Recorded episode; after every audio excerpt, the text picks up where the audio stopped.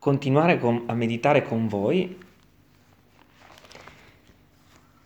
Spero di non, eh, di non, fare tardi oggi perché ho un, un, appuntamento con i fratelli di Modena alle mezzogiorno meno un quarto, quindi abbiate pazienza se sono un po'... Eh, appuntamento online. Sì, sì. Assembriamo. Non ci assembriamo. e, Esatto, eh, no perché ci tenevamo a dare comunicazione mm, eh, di, de, della, della, gravidanza eh, di Sara, eh, quindi eh, loro finiscono a mezzogiorno. E ehm, quindi scusate se sto eh, facendo tutto secondo proprio una, un ritmo ben definito, abbiate pazienza. E prima di meditare la parola preghiamo per allegrarci tutti nella presenza del Signore e per invocare la sua benedizione. Signore, ti vogliamo ringraziare perché abbiamo tra le mani questo libro, Signore. In alcune parti del mondo non hanno nemmeno la possibilità di sfogliare la parola di Dio. Alcuni lo fanno in segreto con il cellulare, con l'applicazione della Bibbia, ma in altre zone del mondo non è possibile nemmeno questo, nemmeno avere la parola tra le mani, Signore. E quindi qualcuno ricordando un versetto lo scrive lo tiene nascosto e assieme le chiese si radunano e mettono assieme i pezzi, Signore. Quale abbondanza abbiamo nell'avere questo libro tra le mani, Signore, la parola di Dio. E quindi questa mattina in santità vogliamo sfogliarlo e meditarlo perché è parola vivente, Signore. Ti sia grato il nostro culto, ti sia gradito, Signore. Ti sia proprio un culto santo, accettevole, Signore, e gradito. Invochiamo la tua presenza, la tua benedizione.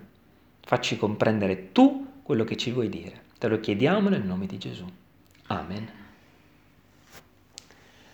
Eh, Amen. Michelle è tornata. Sì. Allora, siamo arrivati a Romani 6, versetto 19, e come dico tutte le volte eh, che meditiamo la parola assieme, anche questa volta è stato di grande benedizione per la mia vita, Questo, eh, questa parte di Romani 6. Romani 6, 19, la seconda parte del versetto 19 fino al 23. Poiché come già prestaste le vostre membra a servizio dell'impurità e dell'iniquità per commettere l'iniquità, così prestate ora le vostre membra a servizio della giustizia per la vostra santificazione. Ci eravamo fermati qui l'altra volta. Romani 6, 19. E questa, ci eravamo fermati qui, a servizio della giustizia. Ma c'è un'altra parte che dice per la vostra santificazione. Qual frutto dunque avevate allora delle cose delle quali oggi vi vergognate? Poiché la fine loro è la morte. Ma ora, essendo affrancati e quindi liberati dal peccato e fatti servi a Dio, voi avete per frutto la vostra santificazione e per fine la vita eterna. Poiché il salario del peccato è la morte, ma il dono di Dio è la vita eterna in Cristo Gesù, nostro Signore. Amen. E prima di entrare nello specifico, ci tenevo a commentare questo, che come c'è al versetto 21 un frutto e un fine nel mondo, e sappiamo che il mondo appartiene al principe delle potestà delle tenebre, al diavolo, come c'è un frutto e un fine che è la morte nel mondo, c'è un frutto e un fine per Dio. C'è il frutto del mondo e il frutto di Dio. Il frutto del mondo sappiamo bene qual è, tutti lo conosciamo. L'ira, collera, la maldicenza, l'odio, e c'è il frutto di Dio che ha per fine la vita eterna. Mi sentite bene o mi state sentendo a scatti? Bene. Beh, grazie a Dio. Ma il frutto del mondo noi lo conosciamo bene, no? Tutti noi non abbiamo problemi con il frutto del mondo perché sappiamo tutti che odiare, sparlare, avere collera, ira, fare il male. Il frutto del mondo non abbiamo, lo conosciamo benissimo perché, ahimè, a causa del peccato, ce l'abbiamo dentro, no? questo frutto di distruzione di massa. Il frutto del mondo è questo, e ha per fine la morte. Ma qui c'è un altro frutto particolare che la parola di Dio ci mette davanti. Il frutto di Dio è la santificazione. E proprio questo vorrei commentare oggi. Questa santificazione è, è quella parte de, del nostro percorso spirituale che dobbiamo conoscere bene, perché eh, la tentazione, dopo, dopo aver letto santificazione, è questa, fateci caso, la prima volta che ognuno la legge nella propria vita è, benissimo, allora, se il frutto di Dio è la santificazione, io devo essere santo, ok?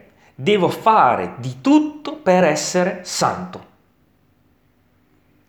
E un, questa mattina faremo un po' fatica a entrare nelle profondità di queste parole, ma eh, assieme, per l'aiuto dello Spirito Santo, proveremo a sciogliere eh, questi, tutti questi nodi. Allora, se il frutto è la santificazione, io, Umberto, mi devo sforzare per essere santo e per dimostrare che il frutto di Dio c'è. E c'è una meravigliosa notizia per tutti noi. E ognuno di noi si faccia questa domanda stamattina. Io, mette, ognuno mette il proprio nome. Io sono santo? È importantissimo porsi questa domanda, perché secondo quello che dice il Signore, tu sei santo.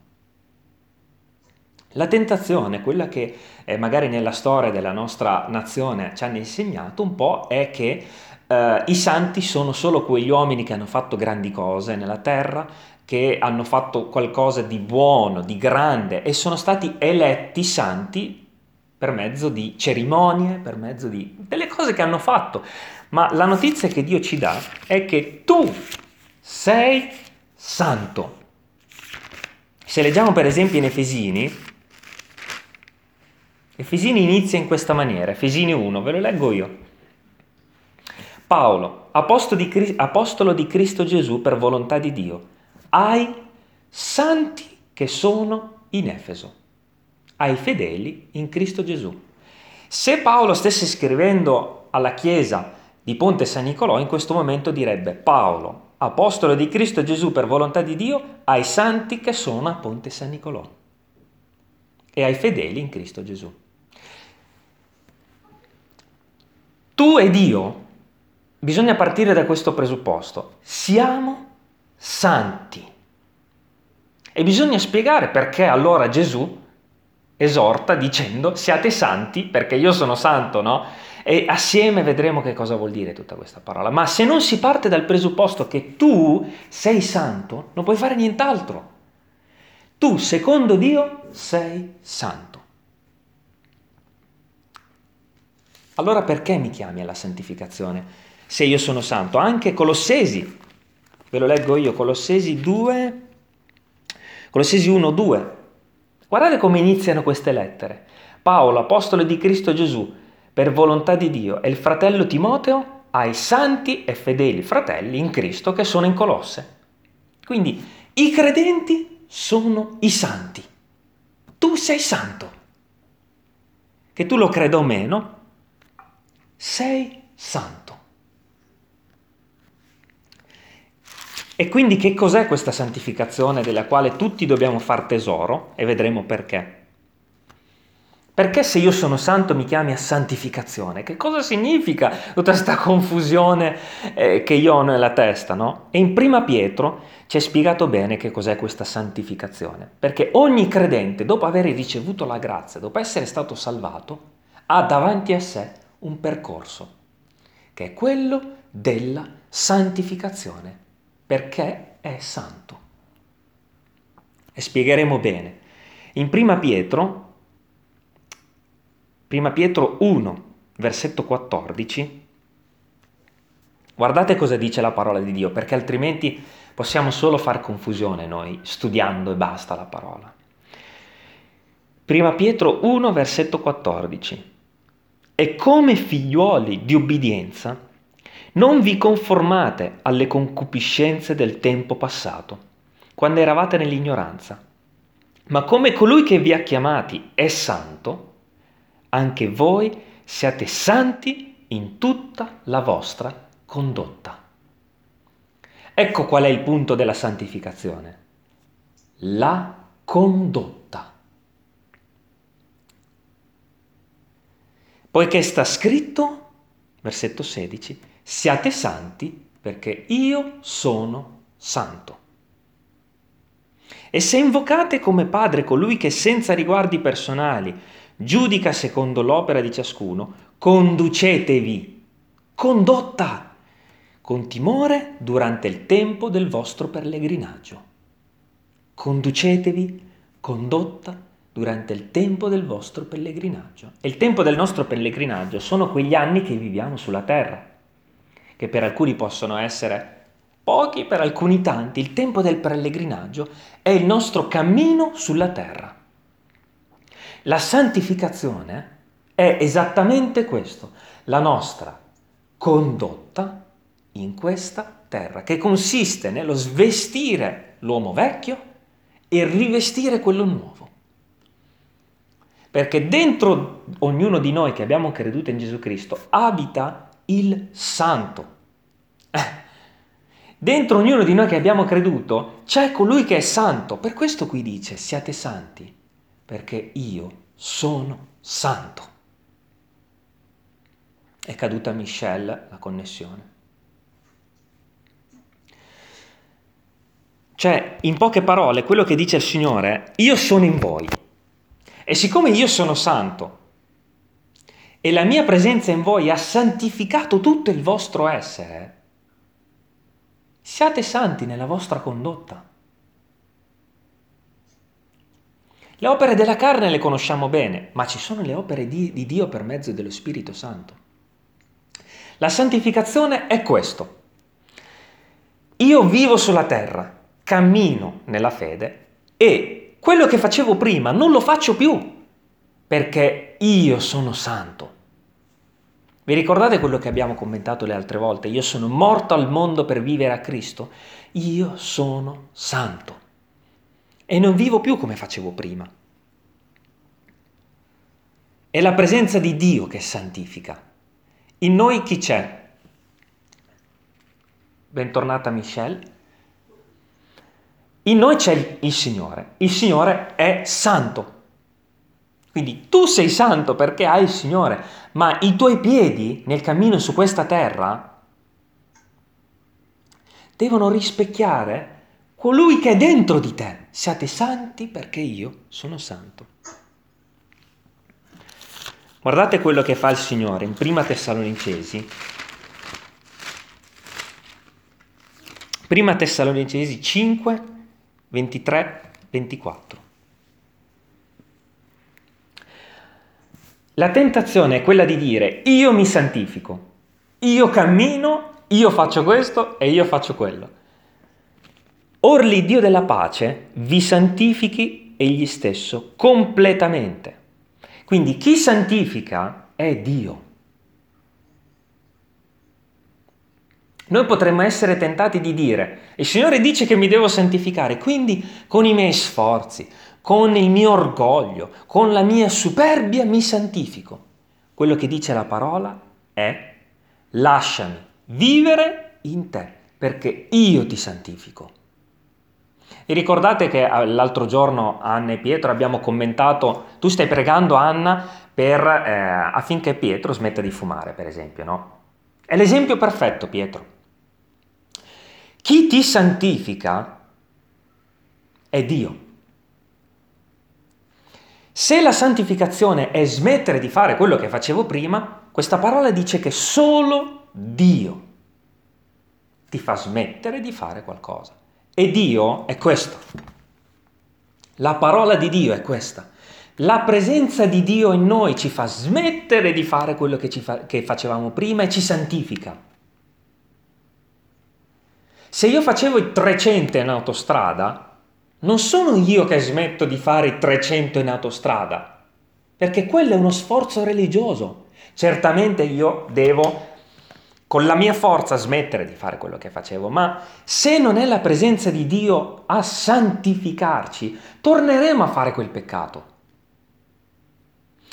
Se Dio dimora in me, la presenza di Dio allontanerà tutto quello che non è da Lui, svuoterà tutto quell'involucro carnale e, e ipocrita che sono io, ma è la presenza di Dio che santifica. Quando Dio possedeva il Tempio, quando Dio entrava nel Tempio con la nuvola, non c'era più spazio per nessun altro nel Tempio. Il Tempio era santo, era riempito dalla presenza della nuvola. Così come dice la parola, il Dio della pace vi santifichi egli stesso completamente. E l'intero essere vostro, lo spirito, l'anima e il corpo, sia conservato irreprensibile per la venuta del Signor nostro Gesù Cristo. Attenzione, la parola continua e dice, fedele è colui che vi ha chiamati ed egli farà anche questo. Cioè, in poche parole, Dio lo farà.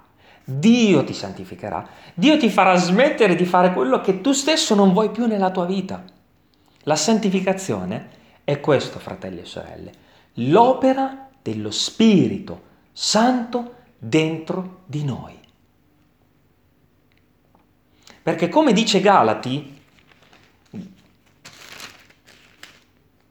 Galati 5:19, lo leggo io così facciamo proprio presto, or le opere della carne sono manifeste e sono fornicazione, impurità, dissolutezza, idolatria, stregoneria, inimicizie, discordia, gelosia, ire, contese, divisioni. Vi ricordate che prima abbiamo detto del frutto della, del mondo? Questo è il frutto del diavolo. Ma guardate il frutto di Dio, la santificazione. E chi lo fa se non Dio? Il frutto dello Spirito invece è amore. Versetto 22. Allegrezza, pace, longanimità, benignità, bontà, fedeltà, dolcezza, temperanza. Ma queste cose, se non le fa Dio, ma quando mai si trovano in noi? Ed è questa la santificazione. È questa. Ma, fratelli, quello che vuole dire Romani 6, che abbiamo commentato prima, è, è un frutto. È un frutto. Tempo fa vi ricordate che abbiamo commentato questo fatto? La vita in una pianta manifesta il frutto, ma il frutto è generato dalla vita. Io non posso creare de- direttamente il frutto. Se il frutto è la santificazione, significa che lo ottengo solo mediante la vita, che è Dio in me. E la vita, se non entra questa, la vita, la santificazione non si manifesta. La santificazione è un frutto, un frutto.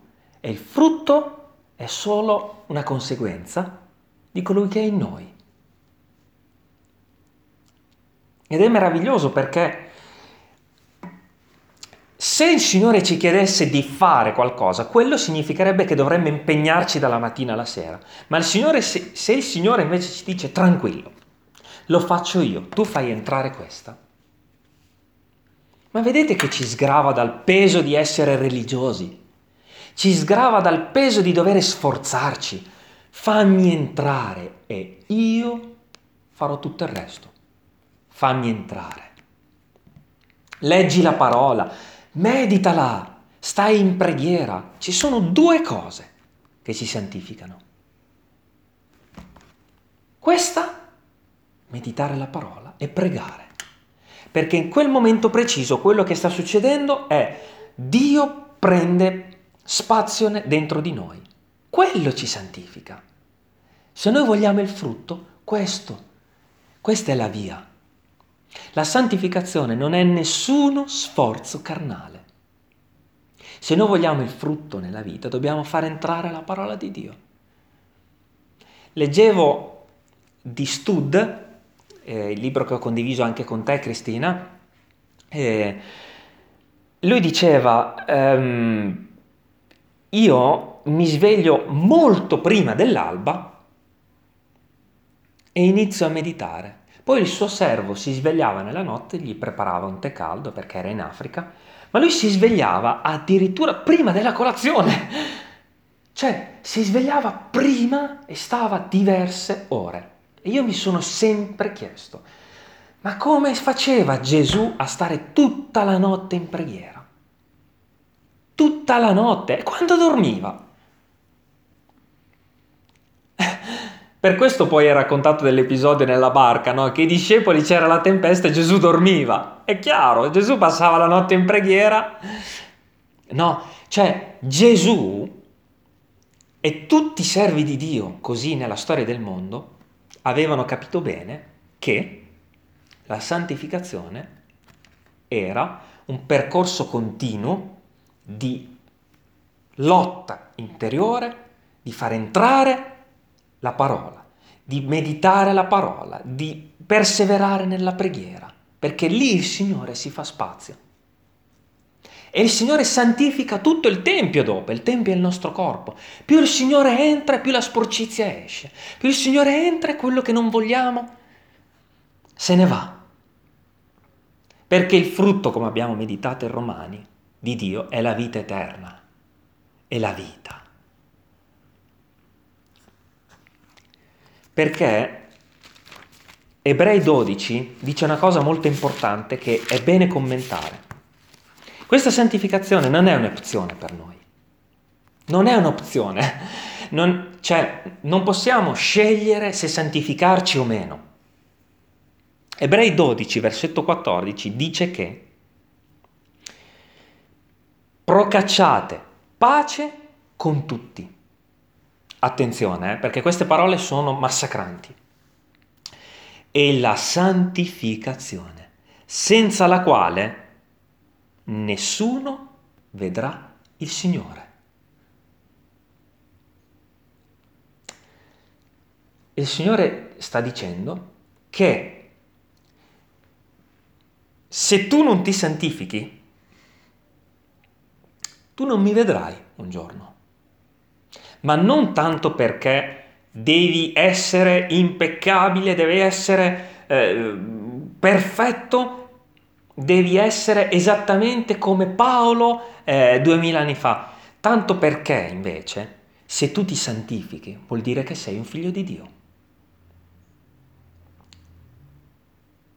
Questa parola che eh, questa mattina stiamo meditando, alcuni l'hanno estremizzata, cioè se non sei perfetto, tu non sei salvato e non puoi vedere il Signore un giorno. Non è così. Noi come Chiesa di Dio non crediamo questo. Noi crediamo però che se un uomo non si santifica, cioè se un uomo non fa quel percorso di santificazione, e come abbiamo descritto la santificazione è l'opera dello Spirito Santo, in noi che ci fa smettere di fare quello che facevamo prima. Ma non tanto... La condotta è una conseguenza. Prima dentro, il cuore è. Se il cuore non si santifica vuol dire che quello non è un figlio di Dio. Questo chiede, questo crede la Chiesa. La santificazione è un percorso che um, può essere lento, rapido. Per Paolo ci sono venuti tre giorni eh, per essere da un punto all'altro, ma diceva, anche nella sua vecchiaia, diceva io non ho raggiunto la perfezione. Quindi persino Paolo non si è santificato completamente.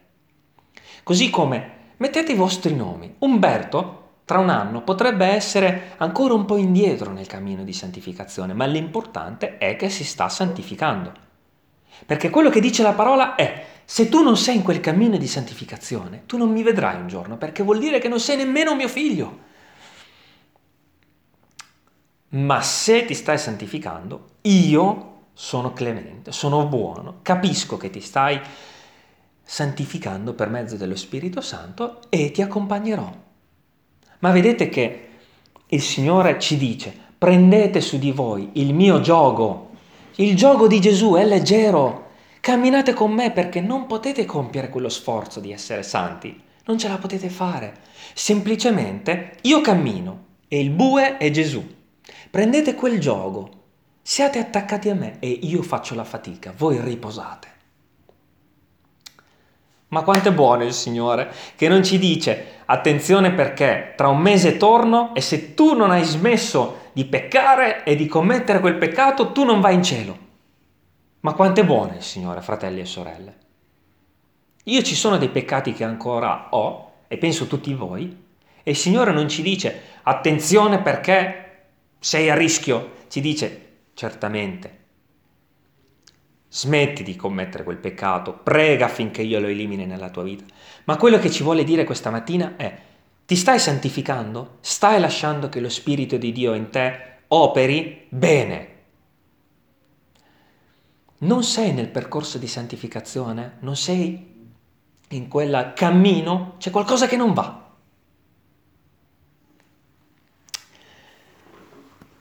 Ora, facciamo un piccolo riassunto di quello che abbiamo meditato. E me lo sono scritto perché queste parole il Signore ha voluto comunicarle a me, per il mio percorso spirituale. E impacchettando quello che ci, dia- ci siamo detti questa mattina, il Signore dice questo. Io ti esorto a santificarti, cioè a lasciare che il mio spirito operi in te, perché io ti ho santificato cioè, io ho purificato tutto il tuo cuore, tutta la tua vita e sei santo. Ti esorto a santificarti perché io ti ho santificato e sei santo. Come abbiamo letto prima, gli Efesini erano santi, i Colossesi erano santi, voi, noi qui siamo santi, per questo ci dobbiamo santificare. E è molto bello perché solo uno è santo. Solo Dio è santo. Ma ci pensate che voi che siete qui questa mattina avete Dio dentro di voi e siete santi? Perché lo Spirito di Dio è in voi. Siete santi. Dio è in voi. Quindi, se Dio è in me, come posso camminare in un percorso che non è santo? Questa è la santificazione, no? E, ed è bello come la, la parola santo nella Bibbia ha questo significato. Ed è bene ricordarlo, per questo io credo che questo stesso messaggio di questa mattina dovrò riascoltarlo. Santo nella Bibbia significa una sola cosa, separato appartato. Ed è la caratteristica principale di Dio. Dio è separato, appartato, cioè Dio è separato da tutto ciò che non è santità, che non è purezza. Dio è puro. Quindi tu che sei santo, secondo quello che dice la Bibbia, sei separato da tutto quello che è sporcizia e imperità. Dio quando ti ha convertito ti ha santificato completamente agli occhi di Dio, tu, Pietro, Anna, Umberto, agli occhi di Dio, in questo preciso momento, in Gesù Cristo, attenzione, non nella carne, in Gesù, tu sei senza macchia, sei un vestito bianco, pulito che ti riveste. Agli occhi di Dio. Sei santo, separato. Questa è la caratteristica principale di Dio. Santo. La parola santo significa separato e infatti chi è separato non è impuro.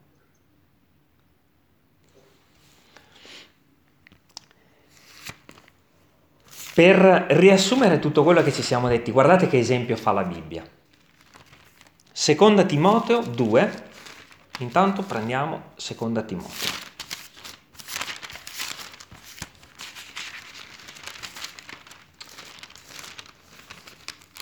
Prima di Ebrei, Filemone, Tito e Timoteo.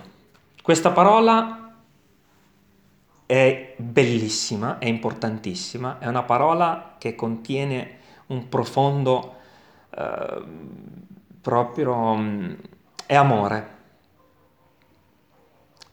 Guardate, eh? seconda Timoteo 2, aspetto che tutti lo prendiamo perché è molto, seconda Timoteo 2.20, prima di Ebrei c'è Timoteo. Ora, guardate che esempio fantastico. Ora, in una casa non ci sono soltanto dei vasi d'oro e d'argento, ma anche dei vasi di legno e di terra. Okay? Cosa succedeva nell'antichità? Che nelle case c'erano dei vasi che si usavano o per bere o per mangiare o come ornamento nelle case, c'erano dei vasi d'oro, d'argento, di rame ed erano per uso nobile, cioè si usavano per scopi santi. Il vaso d'oro magari veniva usato per mangiare, per bere, veniva usato per contenere qualcosa di nobile come ornamento in una bella casa.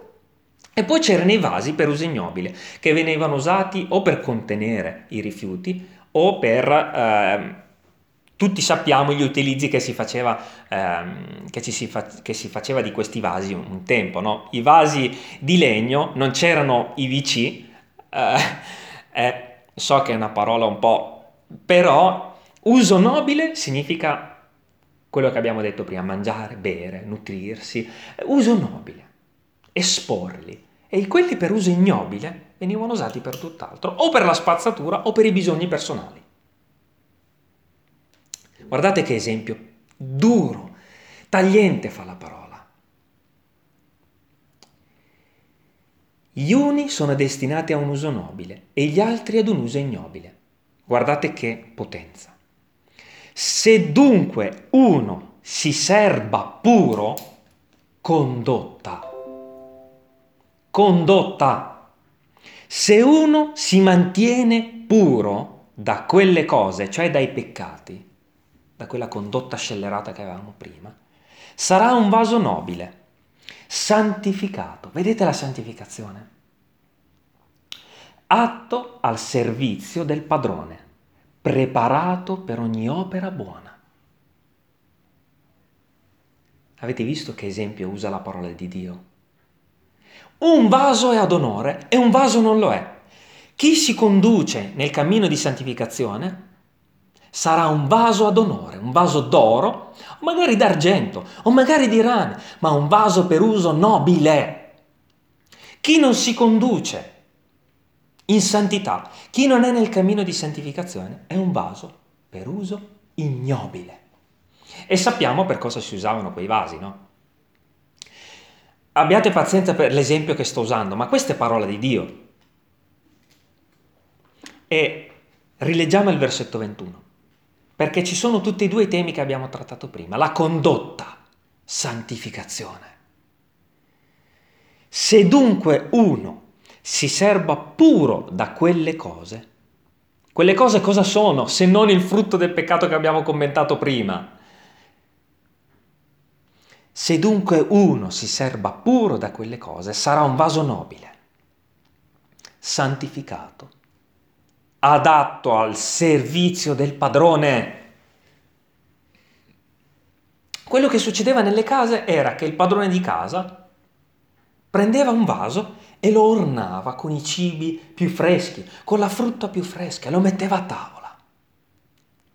Questo siamo noi se ci conduciamo come figli di Dio, se lasciamo vivere lo Spirito Santo, se ci santifichiamo, se smettiamo di fare le cose che facevamo prima. Questo siamo, un vaso d'oro messo in una tavola imbandita, con frutti freschi pronti per essere mangiati. E fratelli e sorelle, quelli che mangeranno alla tavola sono i peccatori di questo mondo.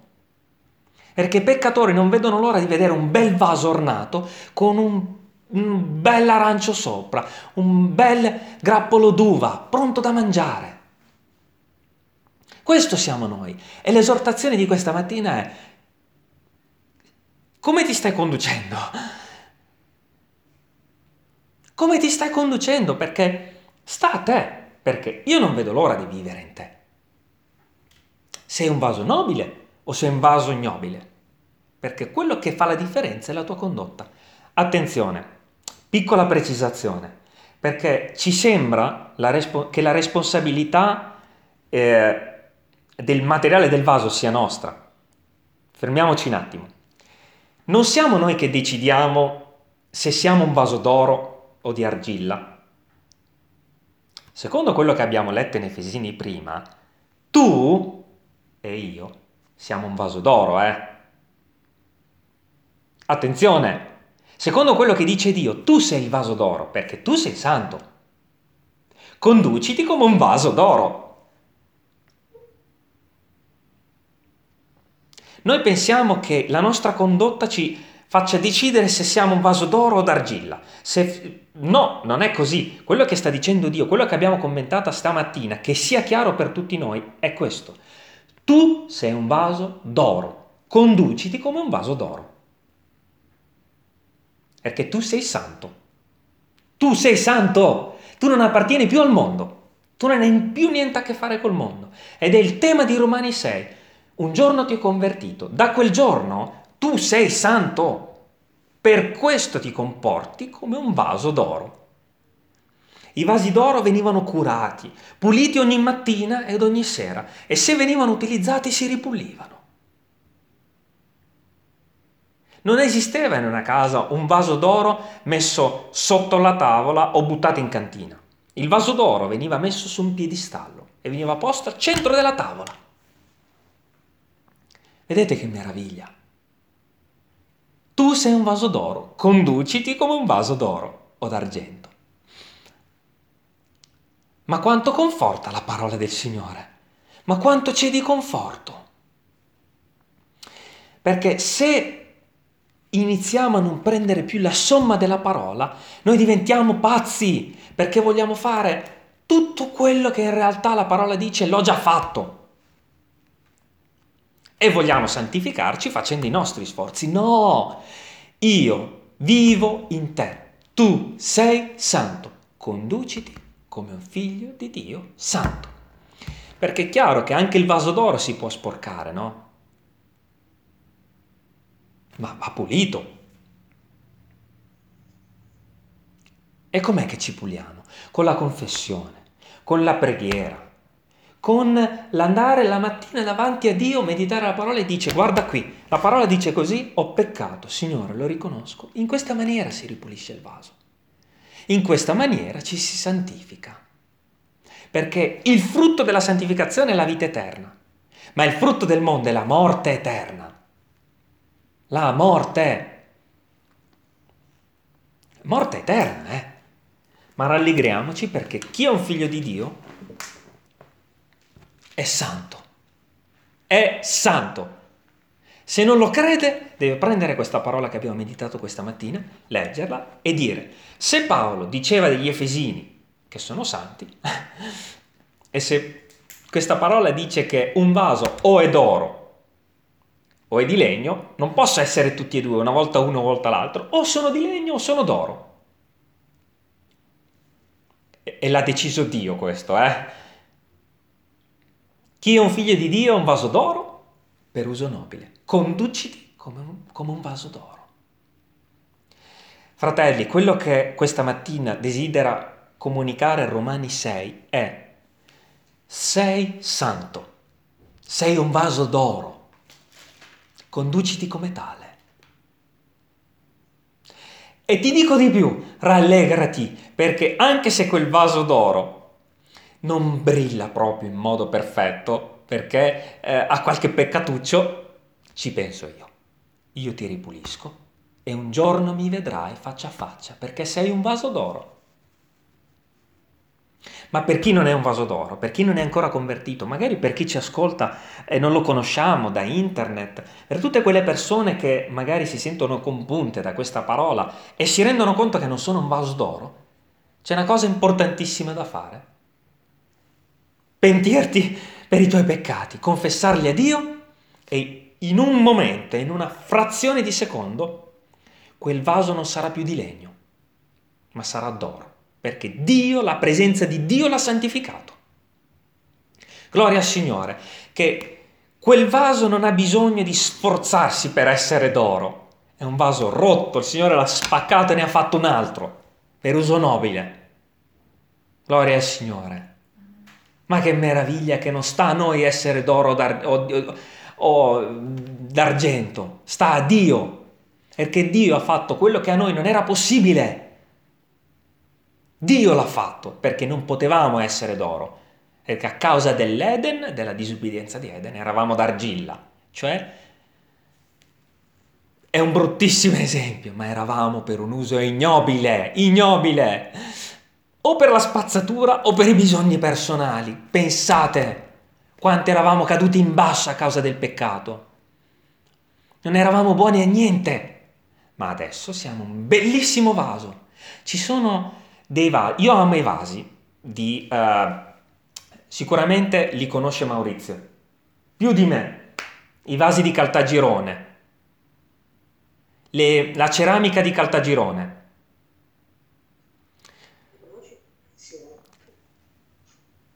Un vaso che il, il, um, il, uh, l'artista lo ha pensato, ha deciso come farlo, lo ha ricamato, lo, eh, lo ha ricamato, lo ha decorato. Gli ha dato quella forma precisa che voleva. E il vaso di ceramica di Caltagirone, di sicuro l'artista non lo mette in cantina, ma lo mette fuori, esposto fuori dal suo negozio o a tavola, lo mette a servizio eh, dei suoi... Eh, quando, quando cucina a casa, vengono gli ospiti e lo mette sulla tavola. Questo siamo noi, un vaso bello, profumato, decorato, bello da vedere. Gloria a Dio che non siamo più un vaso di terra. Fratelli e sorelle, riassumendo la parola di oggi, siamo santi, conduciamoci come santi. Questo significa la parola. Quando Gesù dice siate santi perché io sono santo, qui in prima Pietro, lo Spirito Santo dice questo, significa, richiamando le parole dell'Esodo, non che non siete santi, ma che siccome io sono in voi e, so, e sono santo, conducetevi come santi. Perdonatemi se è stato un po' articolato questa parola questa mattina, ma spero si sia capito il senso di tutto quello che ci siamo detti. Siamo vasi d'oro per uso nobile e il vaso d'oro per uso nobile si tratta come tale e si conduce come tale.